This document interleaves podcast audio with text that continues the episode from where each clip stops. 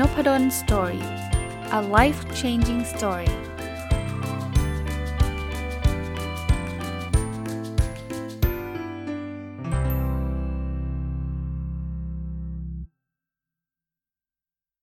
วัสดีครับ ยินดีต้อนรับเข้าสู่นพดล Story พอดแคสต์นะครับ วันนี้เอาหนังสือของนานมีบุ๊คส์เล่มหนึ่งที่ผมซื้อมานะครับ คือเวทมนต์ดูแลผู้สูงวัย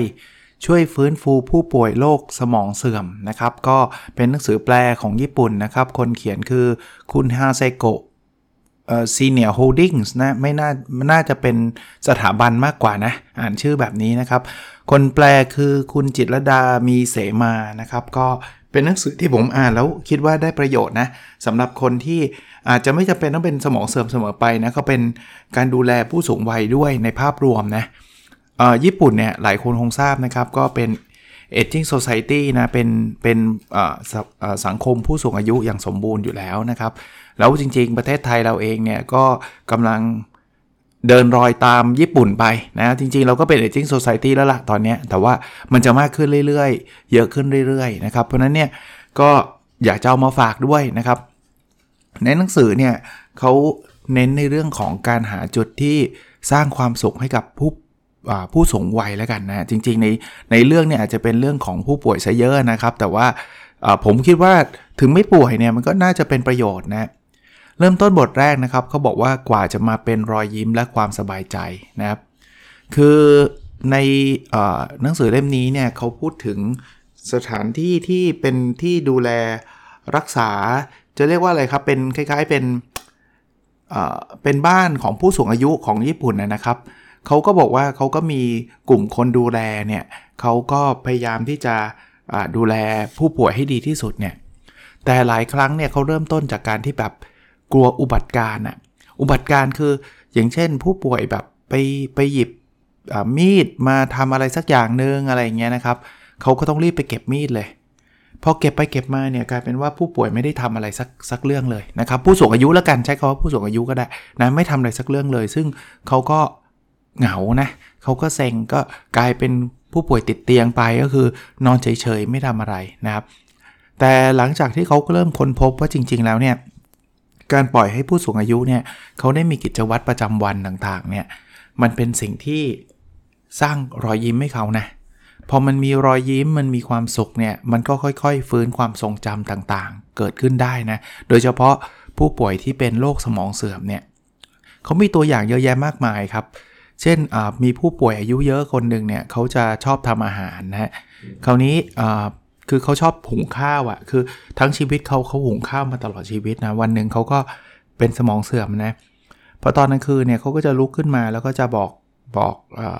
คนดูแลนะครับว่าเออหุงข้าวยางซาวข้าวยางนะครับ ซึ่งใหม่ ๆ คนดูแลก็รู้สึกว่าเฮ้ยนี่คือปัญหาใช่ไหมเพราะว่าการที่เขาลืมไงอยู่ดีๆ คือที่นี่มันไม่ต้องสาวข้าวอะ่ะ คือเขาเขามามาพักมา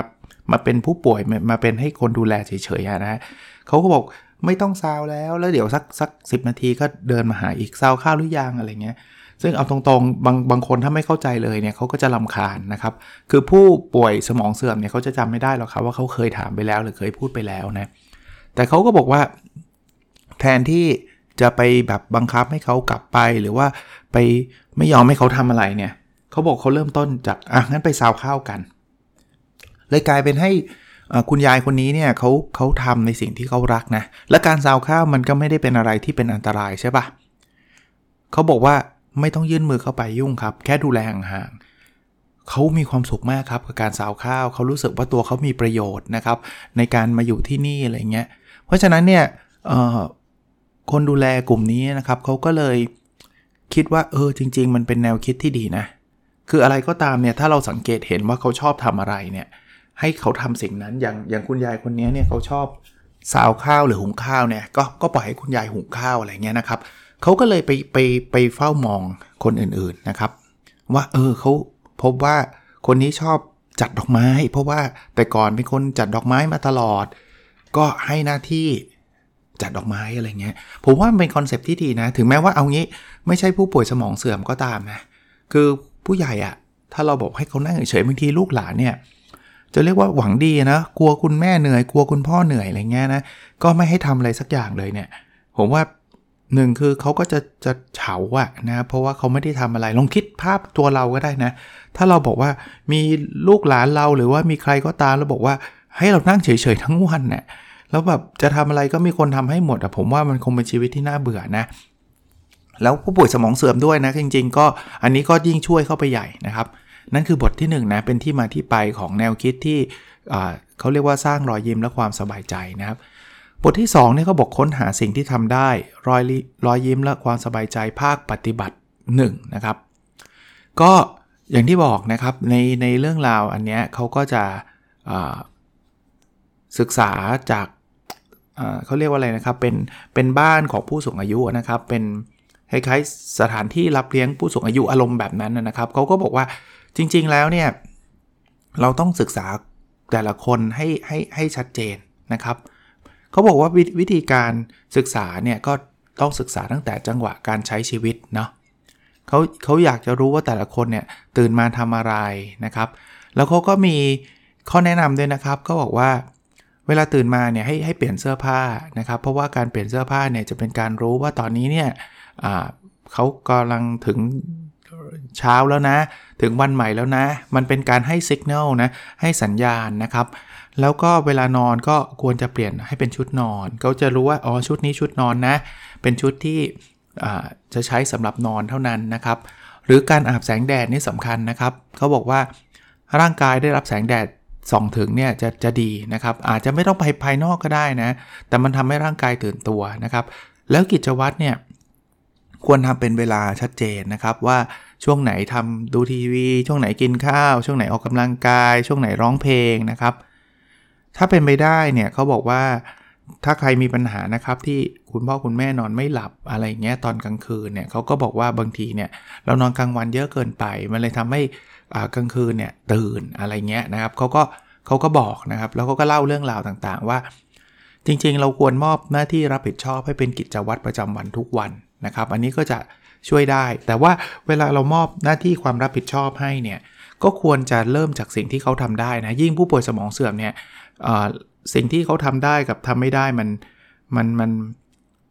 มันเกือบจะเท่ากันหรือเพอๆทำไม่ได้เยอะกว่าด้วยซ้ำนะครับ เพราะนั้นเราก็ต้องดูรายการสิ่งที่ทำได้ขึ้นมาเช็ดโต๊ะทำได้ไหมนะครับทำอาหารบางอย่างง่าย ๆทำได้ไหมนะครับทำความสะอาดทำได้ไหมคือมันต้องมีอะไรสักอย่างที่เขาทำได้นะครับ อย่าอย่าไปแอดซูมว่าเขาทำไม่ได้ทุกเรื่องนะเพราะนั้นเนี่ยค่อยๆทำแล้วเวลาเขาทำได้เนี่ยก็ชื่นชมเขานะครับเขาก็จะดีใจนะ แบบยิ้มเลยแหละเขาบอกว่าผู้ป่วยสมองเสื่อมหรือว่าคนแก่เนี่ยเวลาเขาได้ทำอะไรที่มันมีประโยชน์เนี่ยเขาก็จะมีความสุขนะครับคราวนี้สำหรับคนที่กลัวว่าเดี๋ยวคุณพ่อคุณแม่ทำสิ่งนั้นสิ่งนี้แล้วเป็นอันตรายเนี่ยเขาก็บอกว่าก็ต้องปรับสภาพแวดล้อมนะ เช่นคนตัวเล็กร่างกายไม่แข็งแรงเนี่ย ถ้าไปทำอะไรที่มันเป็นเคาน์เตอร์ครัวมันสูงเกินไปอย่างเงี้ยเขาอยากทำครัวแต่มันสูงเกินไป มันก็จะทำลำบากใช่ไหมก็คงต้องเปลี่ยนเป็นโต๊ะเตี้ยๆให้ให้เขาได้ทำนะหรือมีดอะบางคนกลัวมีดใช่ไหมเขาบอกว่าถ้าเกิดมีดเนี่ยมันมันมันคมมากเนี่ย คุณก็อาจจะเอาแบบ สิ่งที่มันหันได้ง่าย ๆ หรือว่ามีดที่เป็นพลาสติกที่มันหันได้ หรืออะไรก็ตามที่เขาเขาทำได้แล้วมันไม่ได้แบบบาดไม้บาดมือเขาอะไรเงี้ยนะฮะเตรียมพื้นที่ที่มันดูแลได้ทั่วถึงนะครับโล่งกว้างอะไรเงี้ยก็ต้องปรับสภาพแวดล้อมนะครับ แล้วก็ข้อแนะนำอีกอันหนึ่งคือควรสว่างนะคือคนคนสูงอายุเนี่ยเขาก็จะมีข้อจำกัดในการมองนะครับ เพราะนั้นเนี่ยบางทีต้องสว่างเพียงพอหรือว่ามีพอมี เครื่องทุ่นแรงต่างๆนะครับ อย่างเช่นจะถูพื้นอย่างเงี้ยให้ให้คนสูงอายุลงไปก้มและคลานถูพื้นคงไม่ไหวใช่ไหมก็อาจจะไม้ถูพื้นที่มันง่าย เขาบอกว่าทำแบบนี้เนี่ยเขาจะได้ออกกำลังกายไปด้วยนะครับ แล้วก็มันเป็นการเพิ่มประสาทสัมผัสของผู้ป่วยภาวะสมองเสื่อมด้วยนะครับ ก็เป็นอะไรที่ที่ดีนะครับ หรือแม้กระทั่งเอาง่าย ๆนะครับ เช่น การลุกยืนการกินข้าวเนี่ย ถ้าเป็นไปได้ให้เขาทำเองนะครับ โดยที่เขาก็บอกว่าเวลาจะไปช่วยเขาลุกยืนเนี่ยก็ค่อยๆ พูดกับเขาว่าจะลุกไปที่นี่นะ เตรียมตัวขยับก่อนนะคะ ก่อนที่เขาจะลุกนะนะครับเขาบอกละเอียดแม้กระทั่งบอกค่อยๆ ส่งแรงไปที่ท้องนะ ต่อไปจะนวดหลังให้นะ หรือคือจะทำอะไรเนี่ยนะครับ ก็บอกให้กับผู้ป่วยสมองเสื่อมทราบนะครับ ในหนังสือเล่มนี้เนี่ยจะมีไล่รายละเอียดเลยครับว่าจะนวดไหล่นวดขานวดแขนนวดยังไง เต็มไปหมดเลยนะอันนี้คือคือสิ่งที่เขาแนะนำนะครับ มาบทที่3นะครับเขาจะเป็นเรื่องการมอบหมายหน้าที่รอยยิ้ม และความสบายใจภาคปฏิบัติที่ 2 ก็คล้ายๆกันนะครับ คือเขาบอกว่ามอบหน้าที่เล็กๆ อย่าให้มันยากนะแล้วค่อยๆให้เขาได้ทำนะครับ อันนี้จะจะเวิร์กคำหนึ่งที่เขาแนะนำว่าไม่ควรพูดคือคำว่ารอเดียว นะคือเขาบอกว่าผู้ป่วยเขาอยากทำเขาก็จะพูดออกมาว่าเอออยากทำอันนี้ พอคนดูแลบอกว่ารอเดี๋ยวเนี่ยผู้ป่วยก็จะหงุดหงิดละ แล้วก็บอกว่าเมื่อกี้ก็พูดแบบนี้อะไรเงี้ยเขาบอกว่าแม้กระทั่งเป็นผู้ป่วยสมองเสื่อมเนี่ยจะลืมเรื่องนี้ไปแล้ว แต่ว่ามันเขาจะรู้สึกน้อยใจอะว่าทำไมต้องรอนะครับ ก็เป็นแบบนี้นะให้ให้เราค่อยๆคค้นหา สิ่งที่ทำได้จริงๆนะครับ บางทีคุณพ่อคุณแม่หรือคนที่อายุเยอะเนี่ยเขาอาจจะพูดถึงในสิ่งที่เขาทำได้เคยทำได้ แต่ว่าจริงๆแล้วเราอาจจะรู้สึกว่า เออเขาทำไม่ได้ มันจะต้องมีบางพาร์ทหรือบางส่วนครับที่เขาทำได้นะครับ เช่นเขาบอกว่าเขาอยากทำอาหารเนี่ยคนบอกว่าคุณแม่ทำไม่ได้หรอกแล้วจบเลยเนี่ย แทนที่จะไปปฏิเสธแบบนั้นนะอาจจะบอกว่า เออ คุณแม่ช่วยปอกเปลือกแตงกวาให้หน่อยได้ไหมอย่างเงี้ย อะไรมันเป็นงานเล็กๆไงที่เขายังพอทำได้อะคุณแม่ช่วยดึงเด็ดใบนี้หน่อยได้ไหม คุณพ่อช่วยล้างผักได้ไหม คือบางทีเนี่ยคือเขาชอบทำอาหารอยู่แล้วหนึ่งคือพอยคือเขาชอบทำอาหารใช่ไหมแต่ทำอาหารทำจนกระทั่งแบบจากศูนย์จนเป็นร้อยแบบเสร็จเสร็จร้อยเปอร์เซ็นต์อย่างนั้นมันคงยากมากๆก็เข้าใจนะ แต่อย่าเพิ่งไปตัดแบบตัดบทว่าทำไม่ได้เลย มันจะมีบางพาร์ทบางส่วนที่เขา contribu ได้หรือว่าเขาช่วยได้ก็ ก็เอาส่วนนั้นไม่ทำนะพวกผลตอบแทนที่วิเศษที่สุดคืออะไรรู้ไหมฮะคือรอยยิ้มของผู้ป่วยครับ คนที่สูงอายุคนที่เป็นสมองเสื่อมเนี่ยพอได้ทำอะไรแบบนี้นะครับ ก็จะมีรอยยิ้มนะครับ เขาก็จะมีความชอบนะ แล้ววิธีการพูดก็สำคัญนะคือเวลาไปพูดเนี่ยอย่างเขาเขายกตัวอย่างนะเขาบอกว่าคุณสจิโกะคะเดี๋ยวฉันจะไปตรวจตาค่ะช่วยเฝ้าห้องพนักงานแทนฉันหน่อยได้ไหมคะจริงๆเขาก็นั่งอยู่แล้วนะ แต่ตอนนี้เขาเหมือนกับว่าเขาได้ทำอะไรที่มีประโยชน์อะ่ะเขาได้เฝ้าห้องอะนะครับเขาก็เลยตอบมาบอกเข้าใจแล้ววางใจได้เลยจ้ะคือคือเหมือนกับจริงๆเขานั่งเฉยๆแต่ปล่อยแทนที่จะปล่อยเขานั่งเฉยๆใช่ไหมก็เป็นการให้อำนาจให้หน้าที่นะครับ แล้วก็ตอบว่าขอบคุณค่ะยอดไปเลย แต่นิดเดียวนะครับ อย่าใช้คำว่ายอดไปเลยสุดยอดเยอะจนเกินไปเพราะคำนี้มีเวทมนต์นะฮะมันมันใช้แล้วได้ผลแต่ถ้าใช้เยอะจนเกินไปเนี่ยมันจะ เขาก็จะรู้สึกว่าเป็นคำธรรมดาไปเรื่อยๆนะอีกอันนึงคือสิ่งที่ทำได้เนี่ยคือเราอย่าเพิ่งไปยื่นมือช่วยเขาทันที บางทีเราเห็นนะ คุณพ่อคุณแม่คนที่สูงอายุอสมมุติยกตัวอย่างอยากจะแกะถุงพลาสติก แล้วมันติดเนาะนะมันแกะยากเนี่ยโอ้ยบางคนก็บอกดึงผงมาแกะให้เลย อันนี้ไม่ไม่ไม่ควรทำนะครับ ให้เขาได้ได้ฝึกได้ทำเองแล้วเขาก็จะภูมิใจในการทำของเขานะ ถึงแม้ว่าบางทีมันอาจจะนานบางบางทีมันอาจจะผิดพลาด แต่มันเป็นเรื่องธรรมดาที่จะผิดพลาดแล้ว คนอายุสูงอายุเขาก็แรงอะไรมันก็ถอยไปนะถ้ามันไม่ได้ซีเรียสมากไม่ใช่ว่าเออเขาไปเปิดเตาแก๊สเองอย่างนี้มันมันซีเรียสใช่ไหมเพราะว่ามันอาจจะไฟไหม้ได้เลยเนี่ยไอ้เรื่องแกะถุงเรื่องอะไรแบบเนี้ยปล่อยให้เขาทำดีกว่านะครับ ผมชอบคำหนึ่งเขาบอกว่าเติมเต็ม 1 วันด้วยหน้าที่หลากหลายนะครับ พยายามให้หน้าที่ให้ความรับผิดชอบต่างๆนะ แล้วก็แสงเขาก็พูดอีกทีนะครับ การเปิดปิดม่านสำคัญนะครับ แต่แทนที่จะให้เราเปิดปิดม่านเอง อาจจะให้เขาช่วยเปิดปิดม่านให้ แล้วเขาก็จะได้รับแสงสว่างต่างๆนะครับคำที่เรามักจะชอบใช้กันกับคุณพ่อคุณแม่บางเรื่องก็คือ เอ้ย อันนี้อย่าทำเลยนั่งรอเฉยๆก็พอเขาบอกว่าไม่ควรนะ หรือแม้ว่าอันตรายมาก คือมันไม่ได้อันตรายในทุกเรื่อง ผมเข้าใจนะครับ เรื่องอันตรายสำคัญถูกนะ คุณพ่อคุณแม่จะไปเปิด เตาแก๊สเองอะไรเงี้ยอันนี้อันตรายจริงนะครับ แต่ว่าไม่ใช่ทุกเรื่องนะแล้วก็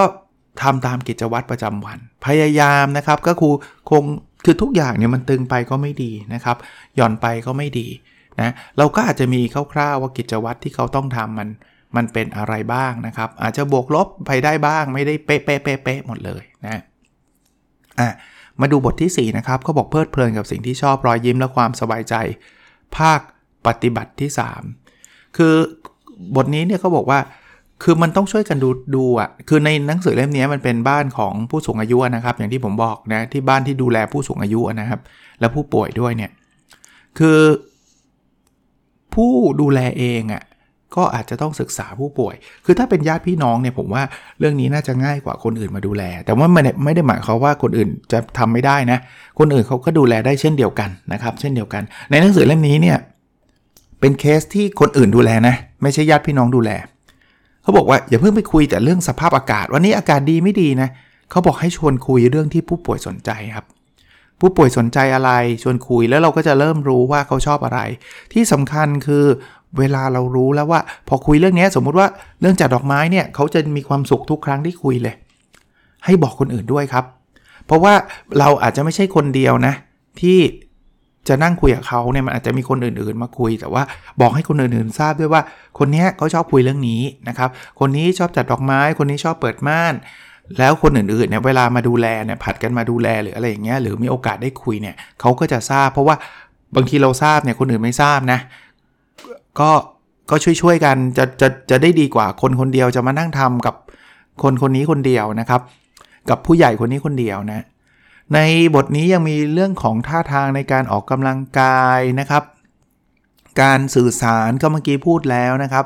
การบริโภคต่างๆนะครับ เรื่องของการดื่มน้ำอะไรอย่างเงี้ยนะผมว่ามันเป็น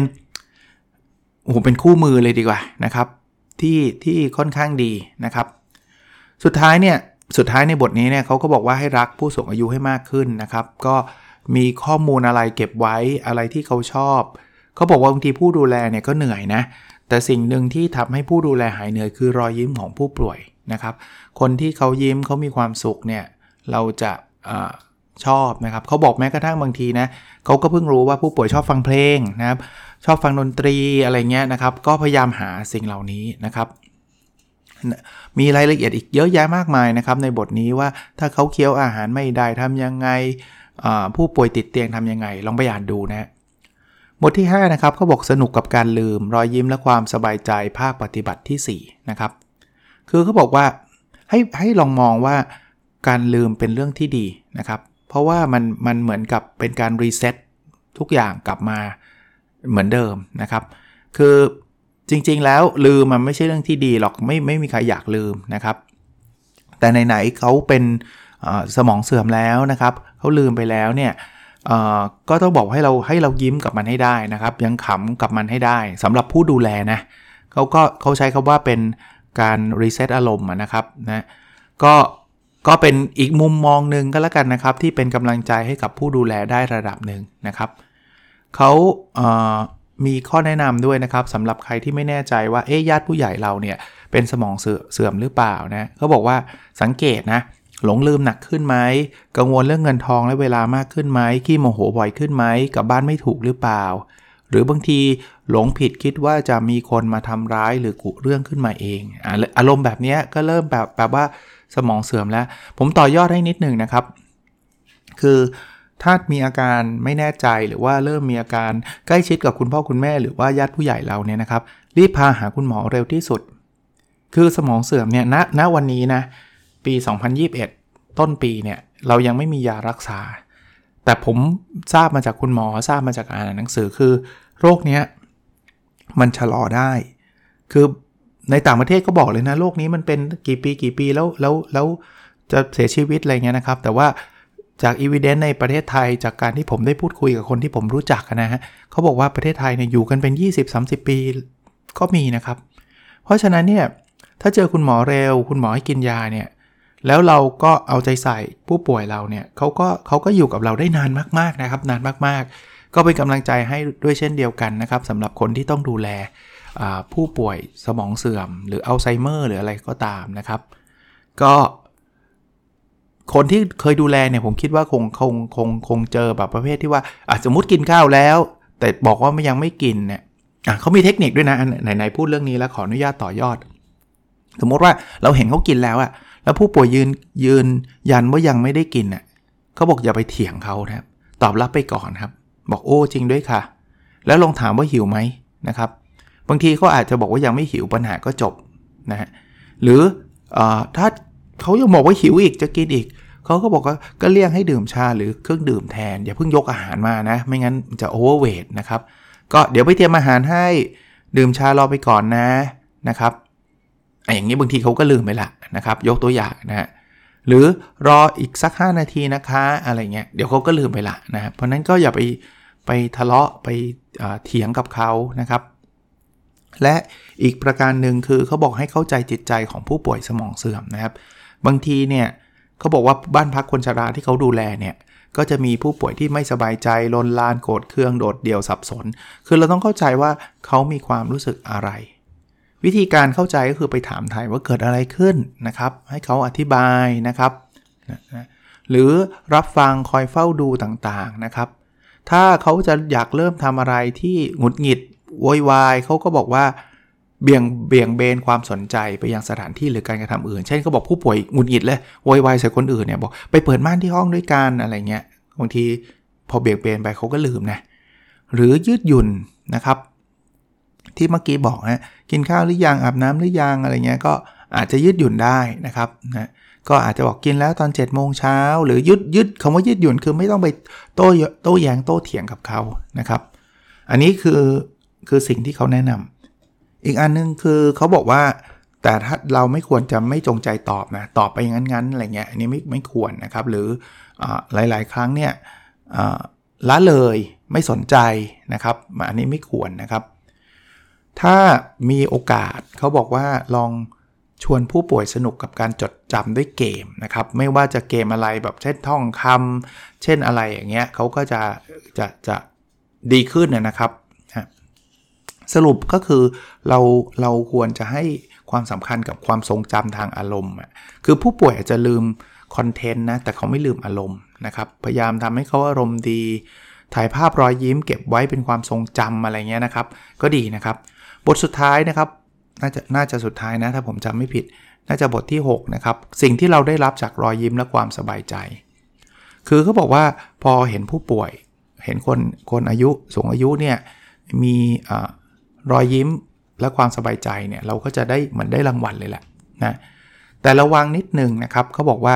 การยึดติดกับตารางเวลาจะส่งผลเสียต่อการดูแลผู้ป่วยนะครับคำว่ายึดติดกับตารางเวลาคือแบบเป๊ะๆเลย ไม่ได้เลยคือ ฉันจะต้องแบบ8โมงก็ต้อง8โมงต้องเท่านี้8โมง10นาทีก็ไม่ได้ 15กันนาทีก็ไม่ได้ มันจะเครียดทั้งคนดูแลและเครียดทั้งผู้ป่วยนะ ก็คือเขาบอกทำเป็นกิจวัตรได้ แต่ว่าไม่ใช่ต้องแบบว่าเป๊ะๆร้อยเปอร์เซ็นต์นะครับ นอกจากผู้ป่วยแล้วนะครับ คือผู้ดูแลก็สำคัญนะครับเขาก็บอกว่าก็ต้องเพิ่มรอยยิ้มให้กับตัวเอง ถ้าใครเป็นผู้ดูแลนะครับ ต้องรู้สึกรู้รู้จักไหววาง รู้จักมีความสุขต่างๆนะครับ อันนี้ก็จะจะช่วยทำให้ผู้ดูแลเนี่ยมีความเครียดลดน้อยลงนะครับ สุดท้ายเนี่ยเขาบอกว่ามันไม่ใช่แค่ดูแลความเป็นอยู่นะเขาเรียกว่าเป็นการดูแลแบบเติมเต็ม คือการใช้ชีวิตร่วมกับผู้สูงอายุนะครับนะก็ไม่ใช่แค่ประทับประคับประคองไปตามสถานการณ์ แต่เน้นให้ผู้ป่วยได้แสดงความเป็นตัวเองออกมานะครับ แล้วพอเขามีรอยยิ้มแล้วมันจะกลายเป็นวงจรครับ วงจรการเกิดรอยยิ้ม คือเขายิ่งมีความสุขเขาก็ยิ่งอยากทำยิ่งอยากทำเขาก็ยิ่งมีความสุขนะครับ มันก็จะเป็นแบบนั้นไปเรื่อยๆนะครับนะก็ก็เป็นหนังสือที่ดีนะ ผมว่าสำหรับผมเนี่ยนะผมแนะนำเลยนะครับสำหรับคนที่โดยเฉพาะอย่างยิ่งนะคนที่ดูแลผู้ป่วยสูงอายุ และเป็นสมองเสื่อมด้วย อันเนี้ยเล่มเนี้ยเป็นอะไรที่ดี เขามีแม้กระทั่ง เป็นกระดาษบรรทุกบันทึกเป็นเป็นอะไรหลาย ๆ อย่างนะครับ หนังสือชื่อเวทมนต์ดูแลผู้สูงวัยช่วยฟื้นฟูผู้ป่วยโรคสมองเสื่อมนะครับ ของฮาเซโกะ Senior Holdings นะครับน่าจะเป็นบ้านผู้สูงอายุนะครับ แล้วก็คนแปลคือคุณจิตรดามีเสมาของสำนักพิมพ์นานมีบุ๊คส์นะครับ ที่ผมได้นำไป ได้ไปซื้อมานะ แต่เล่มนี้ไม่ได้แจกนะครับ เล่มนี้อยากจะเก็บไว้อ่าน เก็บไว้ดูแล้วก็แชร์กับคุณพ่อคุณแม่หลาย ๆ คนที่บ้านด้วยนะครับ โอเคนะครับ ลองไปหาอ่านดูได้นะครับ แล้วเราพบกันครับ สวัสดีครับ